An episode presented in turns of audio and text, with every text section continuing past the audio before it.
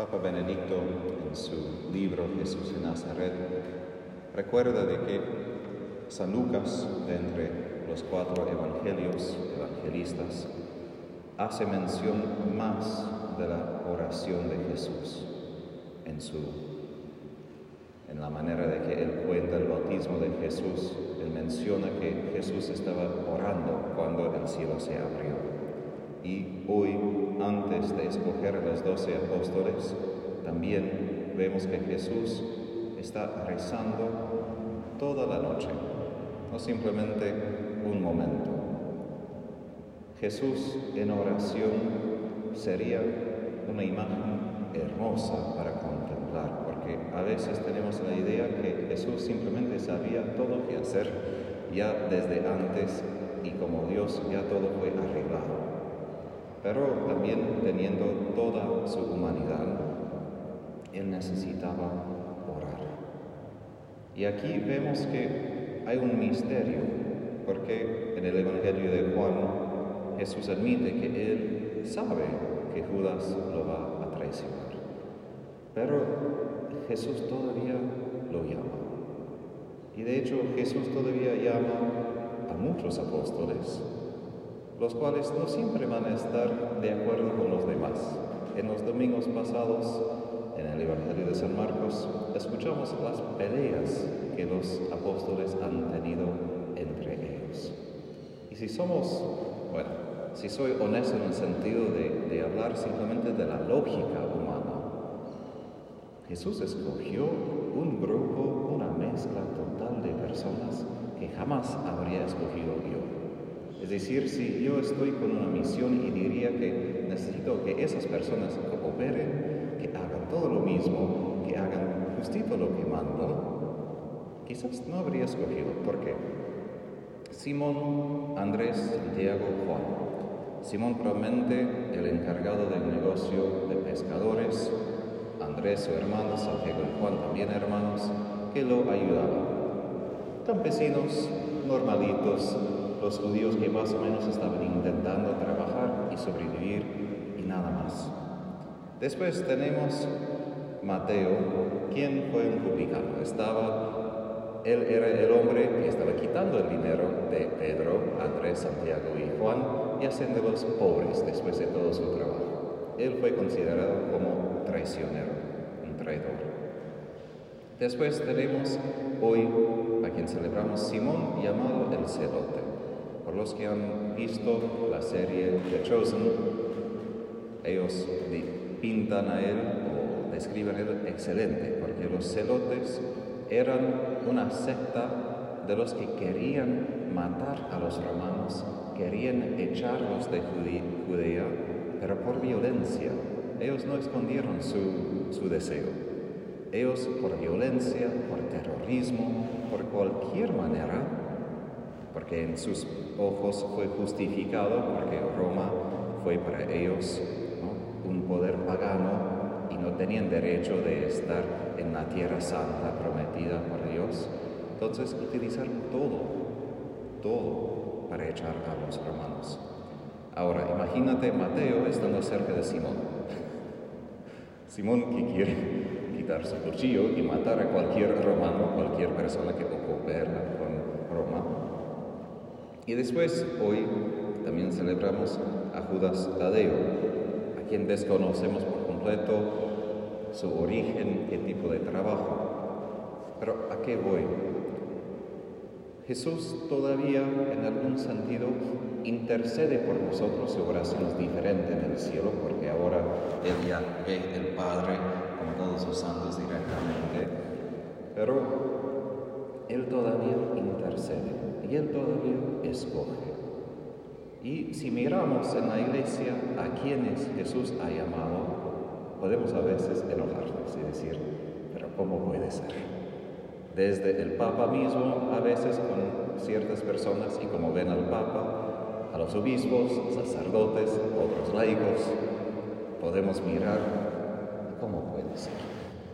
¿Cómo es eso? Pero Jesús llama, y hasta llamó a Judas, quien tenía una vocación verdadera. Es posible tener y una vocación y traicionarla, porque a veces diríamos que, bueno, pero sería que él nunca tenía una vocación. No, la tragedia, como por ejemplo con los abusos de los niños, es posible que sí tenían una vocación verdadera y todavía lo abusaron a su vocación primero y han perdido esta vocación. Ahora, no es suficiente, como con el ejemplo de Judas Iscariote, de que somos llamados, que somos escogidos por Jesús, sino esta fidelidad continua a Él, de estar cerca de Él, de aprender de Él cada día. Y cuando nosotros perdemos de la vista nuestra conexión con todo se hace más o menos como un problema lógica, pragmática. Es decir, que esta persona tiene esas capacidades o esta persona tiene esas dificultades y esta persona, y eso es nuestro problema y otra cosa. Es cierto que hay problemas concretos que hay que resolver, pero Jesús es el centro de la unidad de estos apóstoles. Por esto la iglesia se hace en la Eucaristía. La iglesia no existe sin la Eucaristía, porque todos estamos congregados solamente porque Jesús está. Y solo porque Él está podemos tener esta comunión entre los demás. Por esto cuando hay enfrentamientos, hay dificultades, especialmente entre cristianos, hay que acudir a Jesús de vuelta. Hay que pedir su amor. Y eso es la razón que Jesús al fin llamó un grupo tan mezclado de personas, porque su misión primera fue no al exterior, sino interior, la capacidad de amar uno a otro como Él los ha amado.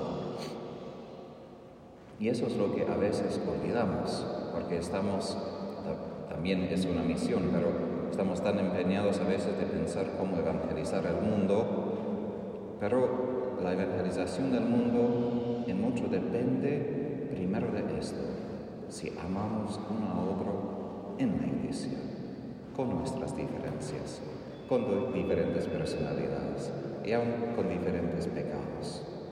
Y solamente si esto funciona, si podemos amar desde adentro, tenemos algo que ofrecer al mundo. Y por esto Jesús dice, Jesús dice en su última cena, de que todo el mundo sabrá, conocerá que soy el Cristo, porque porque ustedes amarán uno a otro. Es tan importante este amor. Y parece que Jesús justo pone nosotros en ese desafío a propósito, para que podamos aprender a amar. Es como un, un lugar seguro para aprender ese mandamiento, para enfrentar al mundo que no tanto nos ama. De nada, al menos en el grupo de cristianos, ojalá hubiera al menos el deseo de amar entre nosotros. Entonces pedimos hoy esta gracia de rezar con Jesús. Cuando estamos agotados, cuando no entendemos, cuando preguntamos ¿y por qué esta persona? No puede ser que lo vamos Volvamos a esa montaña, volvamos a esta noche para simplemente estar con Él y aprender de Él su lógica de amor.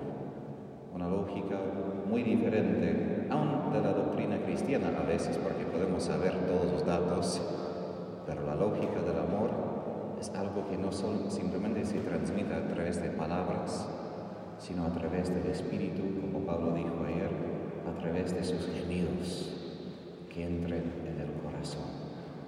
Y solo cuando nosotros tenemos este amor, podemos ver como Jesús ve.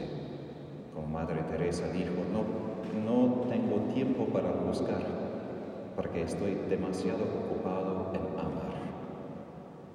Obvio que nosotros no podemos prescindir totalmente de buscar en algún sentido porque tenemos que reconocer ciertas cosas, pero es verdad, debemos estar ya ocupados de amar. Y esto es nuestra tarea. Y esto es, y termino, la fuerza que sale de nosotros como discípulos de Jesús. Jesús tenía la fuerza de sanar enfermedades, echar demonios, no todos nosotros tenemos ese poder, algunos sí, pero lo que sí tenemos es el amor, es la fuerza que sí sana a todos los que acuden a nosotros.